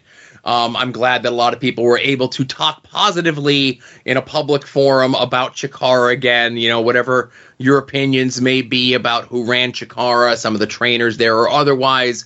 Um, you know, and maybe you can't, but maybe you want to and you feel like you're not allowed to. You are. You're allowed to talk about those things as a general whole thing, you know? Um, and I'll say this: um, I was chastised by someone. I don't want to name names. Uh, that I was giving out freebies of the podcast. Okay, of the Patreon show. Um, and I did give out two. Okay. You owe, you owe well. I was gonna say you owe us ten dollars, but you owe me five dollars and you five dollars. Yeah, take. I was gonna say take it on the cut of my fucking money. Yeah. Uh, because one of those two that I sent it to uh, is going to be our next guest. Now, again, I want to I want to preface this and say this is not going to be a regular thing. The interview with Ian kind of fell into my lap. And then this interview fell into my lap because this person reached out to me and they're like, "Hey, can I get that podcast?" So I sent it to them. They listened to it. They told me how much they enjoyed it, and I said, "You want to do it?" And they said yes. Um, I'm not going to say who. Uh, again, the the contract ink is still not dried yet, but I will say this: um, it's somebody who's been involved in independent wrestling or was involved in independent wrestling back to the early 2000s. Um, we're going to talk for about 15, 20 minutes about their pre Chikara stuff. We're going to talk about 15, 20 minutes about their Chikara and Ashes stuff. And then we're going to spend about a lean three hours on what they're currently doing in the world of professional wrestling. And uh, no, that I mean that sounds awesome. Um, probably sometime next month. Yeah, we haven't we haven't ironed out a date when we're recording it yet, but um, you know, obviously when we get a chance to record it, um, we'll try to get it up on the Patreon with some editing and stuff. You know, I don't cut like that's the other thing. I don't cut anything out unless they ask me to. Ian didn't ask me to. I, I did. You know, and obviously I, I let Ian know ahead of time, like, hey, I'm going to talk about this. I'm going to talk about this. I'm going to talk about this. Let me know if there's anything you don't want to talk about. You know, because I don't want to make it an awkward situation for me or for them um, or otherwise, and have like this weird bit in the podcast or whatever it is. Yeah. And then when we schedule, you know, me and this person have been going back and forth, and I said to them, I go, "Hey, is there anything you don't want to talk about?" And he said, "No, that's cool." But then when we record, I'm gonna say like, "Hey, I'm gonna ask you about this. I'm gonna ask you about this. I'm gonna ask you about this. I'm gonna tell him the things I'm gonna ask him about." And if he says, uh, he'll probably say yes. I- I'll say that. Uh, he's very forthcoming. He's very honest. One of the most honest people I know uh, in the world of professional wrestling, um, for better or for worse. And he'll tell those stories uh, when we iron out the uh, recording schedule. You know.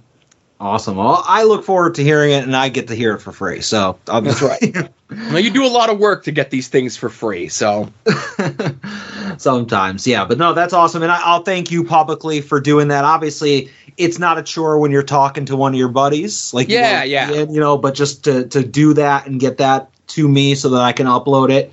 And thanks again to all of our patrons who not only you know subscribed but have said the nice things about it and have done the retweets and everything. And thanks to Ian for doing it. You know, absolutely. Yep, I think uh, it felt good. I, you know, I could say here that Ian, you know, I I- I know that he probably felt good at getting a lot of that stuff out there in the open. You know, um, it's good to answer questions that no one will ask you directly. I guess. um, that people have kind of like, no, I always wondered, but they'll never say anything. But the fact that you're able to go on the record and kind of get that sort of stuff out there, um, you know, I'm an open book uh, when it comes to this sort of thing. Like I, I have uh, diary of the mouth, and uh, you know, privately, you could always ask me, and I'll either tell you or I'll tell you to go fuck yourself. You know what I mean? Um, you'll get so you'll you'll get the answer one way or the other. Um, regards to anything. Um, that being said, yeah, thanks to all the new patrons. Hopefully you listen to the main show. Hopefully you go check out uh, the WCW stuff, the Miz stuff, all of it. You know, you're you're not as enthused about the Miz stuff as you are the WCW stuff. I don't appreciate that. All right. It's not cool, but you know what is cool, Joe? These podcasts. And those podcasts are Longbox Heroes, Longbox Heroes After Dark, Final Wrestling Place, We Need Wrestling, Porch Talk, Viewer's Choice, Indie Wrestling Guide, Wings on Wings, Wrestling Cheers, and Hayabusi, a wrestling adjacent podcast coming at some point at some time. So I, I I'll say this, you know, last week Ed did not call in, um, you know, because as I mentioned, he was in a room alone, staring at a candle silently. Um, now I think he's trying to move his stove out from the mud room back into his house. Um, so that's why he didn't get a chance to call in, and I think that's why uh, the show is delayed. And you know, it's not on your list, but I'm going to throw it out there. Um, you know, just um, you know, because he's a friend of mine. He listens to the comic book show, but he doesn't listen to the wrestling show, and I think it's better that way. Um, but my friend Drew does um, a podcast called the Stardom Cast, I know Stardom has gotten a lot of play uh, recently. Tokyo Joshi Pro, uh, women's Japanese wrestling is hot again. Uh, Drew and his podcast partner Rob have do- been doing this podcast for a very long time. Um, and definitely go check them out if you are a fan of Stardom. I think they recently had uh, on the podcast Allison Danger on uh, to talk about her experience uh, in the world of professional wrestling, and she's done a ton of stuff. And uh, like I said, Drew's somebody that I've known for a very long time. Drew is a very good guy. Um, and if you are a Stardom person, uh, like I said, it's called Stardom Cast. I'm not saying to add that to the list of podcasts, but I'm just giving him his one plug there, you know? Absolutely. Um, we mentioned the LVAC show. It's sold out. Can't see it. Sorry. You'll just have to hear us talk about it. Um, we got one more match to go uh, to be officially announced, and that's the big eight person match, which is a staple of an LVAC show. Um, I'm excited. We're less than two weeks away from that. We're less than a week away. What the hell am I saying? It's next Saturday. Jesus Christ. Um, yeah, yeah. Um, I'm ready to go. A week and two days. A little bit more Yeah. than a week. Um, and also, if you want to help us out, obviously, you can make uh, any of your eBay purchases uh, through our eBay affiliate link.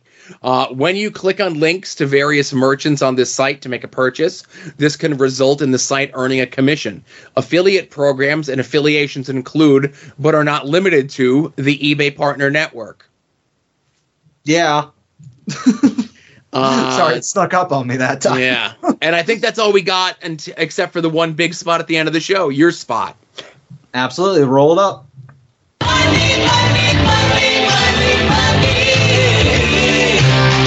Some might cost a little. Some might cost a lot. But I'm the hundred dollar Vansky. Figures will be bought.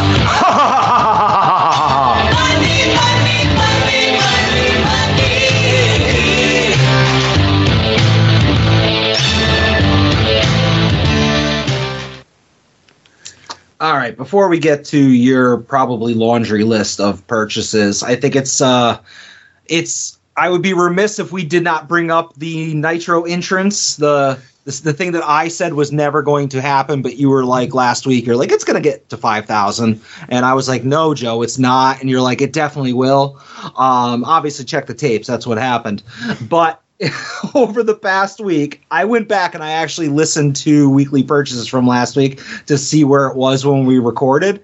And last week when we when we recorded, we said on air 34%, which if I do the math came out to 1700 people approximately, give or take a couple.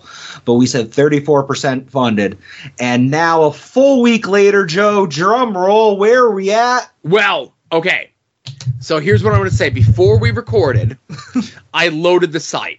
Okay. Yeah. Now, I'm going to hit refresh. Do you think this number that we're seeing here is going to go up from where it was two hours ago? Is it going to go down, which it has been, or is it going to stay the same?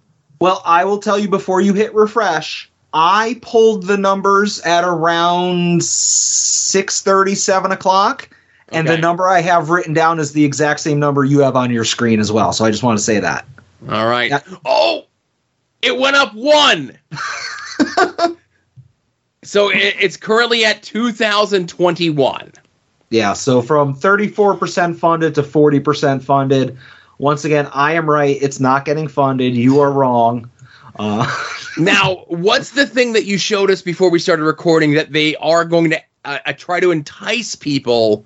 They are going to add one of the other three or four figures in automatically for the 5,000 backers to try to get people to get on board with this. Yeah, so I saw in the major group that Steve Ozer, who I guess is part of the product development guys at Mattel, has a thing on his Instagram showing the Nitro stage with the Rey figure and then a big question mark next to it. And it says it's going to be announced tomorrow at like noon Eastern, something like that. Um, and Kevin Ford pointed out that they ran a poll asking people, hey, if we gave you a figure, you know, with the initial 5,000, you know, no pre order or no like early bird bonus or anything like that, who would you like to see? And overwhelmingly, Scott Steiner won that poll. So I didn't see that. Kevin showed it to me.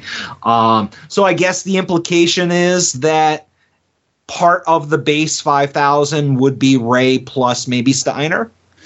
Yeah, I before I saw the thing about the poll, I had postulated postulated that it was going to be the Hogan.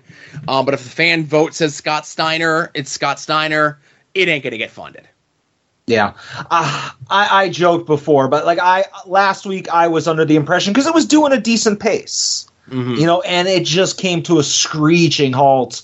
Probably like we we talked last week that like Friday was the deadline for the early bird, and so many people not only stopped funding it, but also you know went and canceled their order.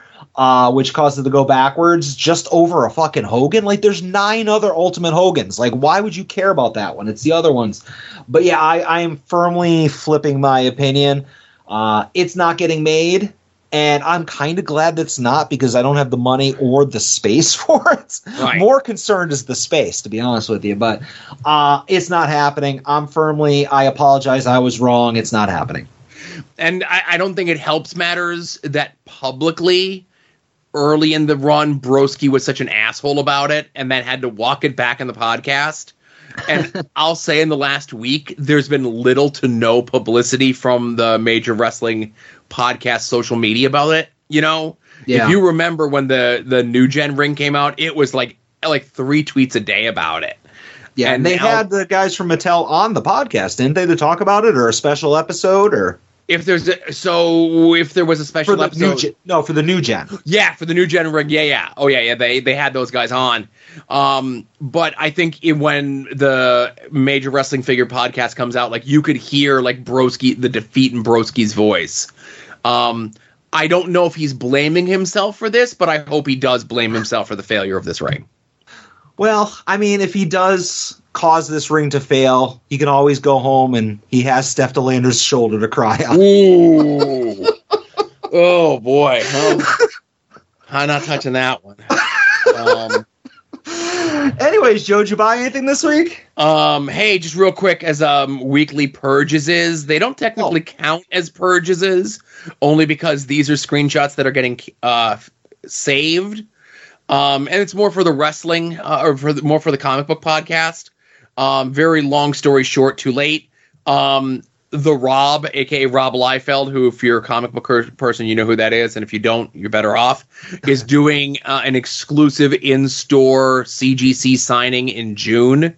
And then it was pointed out to me um, about three years ago, all of his negative CGC things, um, Mhm. saying don't participate with them. Um, you know, I don't trust them. Um, I let them know I'm no longer working with them in, in any capacity and will never work with them ever. Um, that was three years ago. I'm glad they were able to mend their fences, uh, and I'm sure that fence was mended with money. Uh, but those are screen caps that are not getting deleted. Nothing else. I did have one purchase this week. All right, I'll do just one or two real quick ones, and I'll let you do that one, and then I'll finish up. Cool. Right. Yeah. Um, I did some pre-orders over the last couple days. A lot of stuff got announced. Uh, I'm not going to talk about Funkos, but I bought you know some uh, Indiana Jones Funko Pops. But um, I did pre-order. I don't know if you saw this. There was a McFarlane Toys uh, Big Bad Toy Store black and white Flash figure that Yes. Uh, I saw that. I love the box of it. Um, it was limited to 3,000, so I like the presentation. I like the repaint of it. Uh, just a cool looking figure, and it wasn't that expensive, so I pre ordered one of those.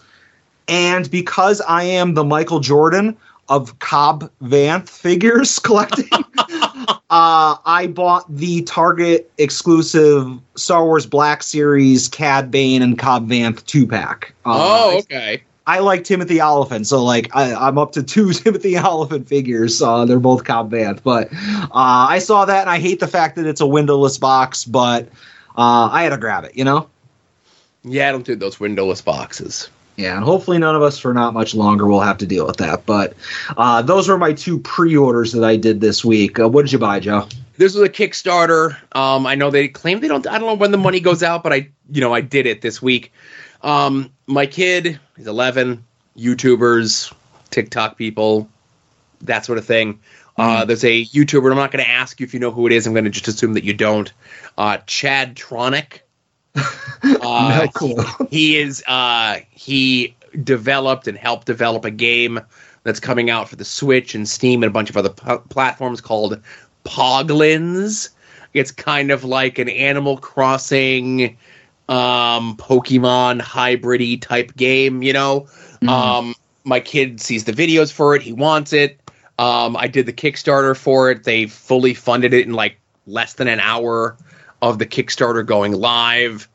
Um, and they did a weird thing with the. Um, so it was the first time that I'd ever seen this in backing a Kickstarter, right? Um, so they're well above their goal of forty thousand at one hundred and ninety-five thousand. Uh, too bad it's not a next gen ring or whatever the hell it was, Yeah, Nitro, Nitro. ring, right? So I did the one where I get like the physical Switch game, right? And then as they go forward, there's extra stuff that's getting added on. It's going to be like, oh, we're going to make the game bigger. We're going to extend some of the add-ons to these other levels and everything else like that. The stretch goals, it is right. Mm-hmm. So when I chose the option that I did, it gave me the option to pick like extra add-ons for a different amount because there's bundles where you can get like the soundtrack on CD, the soundtrack on vinyl. You can get a plush of the character. You can get the source book. You can get all these things as these bundles, right? But then when you pick, you can then choose to add onto your existing pledge. Well, I didn't want the vinyl or the source book, but I want the plush, so I'll pay the extra to add that on. Or like, I really want the vinyl, but I want three of the vinyls. You could add those on as well. It was the first time that I ever saw that option with a Kickstarter. You know, usually, like with a Kickstarter, it's like, here's the thing, you buy it, you could get a couple if you want, and that's usually the end of it. Yeah. No, the customizability of it's pretty cool. Yeah, you know? yeah, it was very interesting to see. So, um, yeah, yeah. So it's just like they're they're fully on track um, to do very well. Um, and then it was one of those things where like this is the first time that I've done a Kickstarter like this for my kid. So I did it, and I go, all right, it's done. The campaign don't end for another month, and the game comes out next May. And he goes, oh, next May. I go, yeah, you know. So having that conversation with an 11 year old was fun. Yeah. Did uh did uh Asa ask you why a multi-billion dollar company like Nintendo is out there groveling for money? Uh no, it's not Nintendo. it's it's for it's an independent publisher that just having their game. Nintendo's actually a lot better letting indie games on their platform. Yeah. Um, usually because like they'll do, um, they'll let anyone put a game on their digital store as there's as long as there's not like swearing or hardcore nudity in it. Yeah. Whereas I feel Xbox and PlayStation are a lot more um, limiting as to what you could put in their their digital stores. And this is no different than where you'll see like a digital game, like it's a digital only game, and then they'll do like a limited edition run of like the physical version of the game. No, I gotcha. Yeah. And even though my kid is like, you know, he's digital, right? You know, I'm buying your fucking games. We're getting the physical version. I'm still a physical media guy, you know? Oh, I mean, I'm slowly starting to get rid of physical like movies, but like I will never make the transition to not physically buying a video game. Like I feel like that's just right. you're just asking for it there. Yep. All right. Anyways, um, one more thing, one or two more things. I made a doll safari this past week to our local Target, my local Target in Scranton, and I'm on my way to the wrestling figure section, and I got stopped by like a random end cap. Uh, it was just like a like it wasn't like a Star Wars end cap or a Funko or a wrestling end cap. It was just like here's a bunch of random shit that we don't have a home for, and on there were some uh, of the Target exclusive vintage series figures that look like they're prototypes. You know, the ones that it's like, oh, it's got a red arm and a pink leg, and you know, it's made to look like yeah uh, a prototype. But there was one for the Mandalorian. And I had said that I wasn't going to buy vintage series anymore, but it looked cool. So I was like, all right, I want one of these. But because they're randomly assembled, you know, like there's no two, well, not there's no two. I'm sure there's a, a certain number of combinations, but like you might get one that has like a red head and like a blue arm and a pink torso or whatever. So I'm flipping through. There's like maybe 10 of them on the peg. I'm looking for a color combination that I like. And I finally pick one up. And the reason why I'm telling you about this is because the timing is very important. So I finally grab one off the shelf, start walking over to the wrestling figures, and I see a bunch of ultimates on the shelf. And the first one that I see is the Ultimate Razor Ramon Chase. So I, Oh. immedi- I immediately grab that. And as that thing is in my hands, another adult collector is making a turn around the, the corner. And he's like, Oh man, is that the chase? And I'm like, Yeah, I just grabbed it. He's like, Son of a bitch. So as he's kind of lamenting that I grabbed the chase, I see the ultimate Bret Harts are there. And there was a bunch of them, but I was like, gotta grab one of those. And then I grabbed an ultimate regular Razor Ramon chase and the ultimate AJ Styles. So I have this stack of ultimate figures, and I have the ultimate, or I have the vintage series Mandalorian prototype on the top. So my arms are full, and I'm just like, this this Mandalorian figure was thirteen dollars.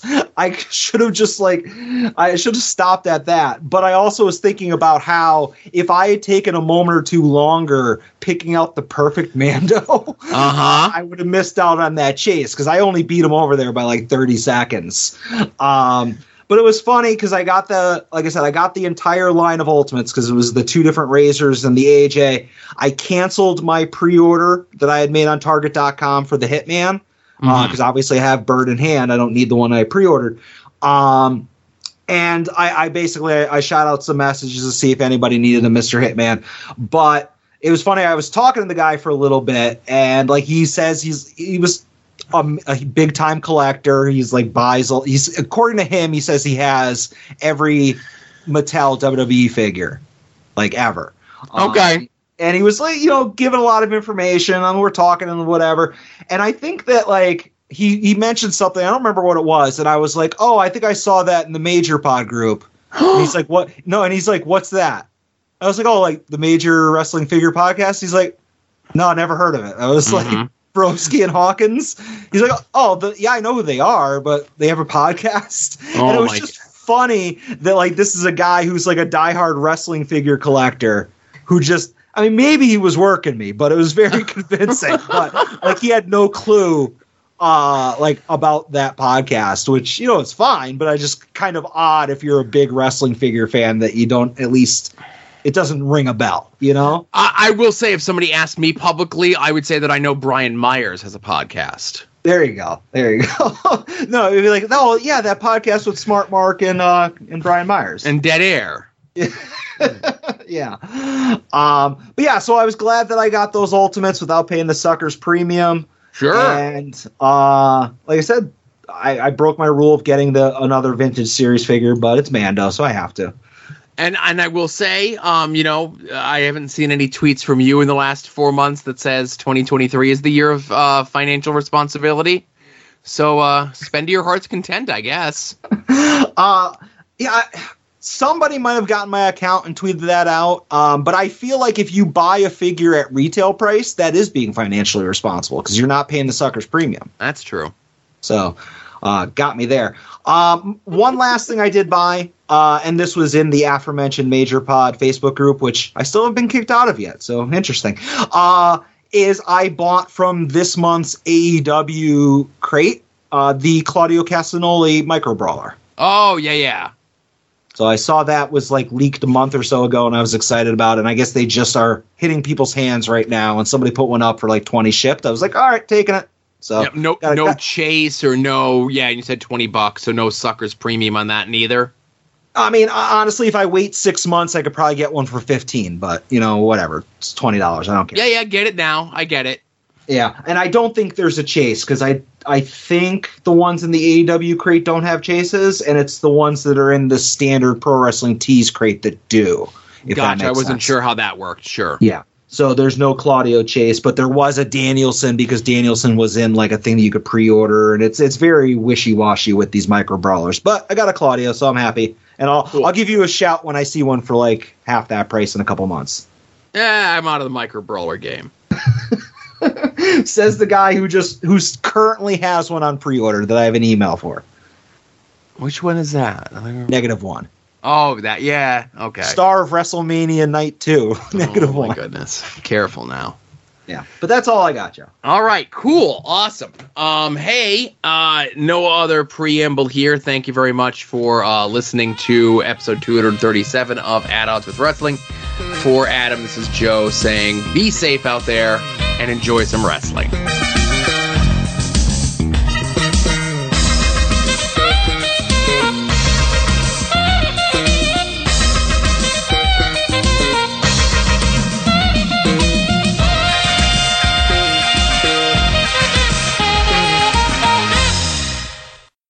You're listening to the soon to be named network, the Lamborghini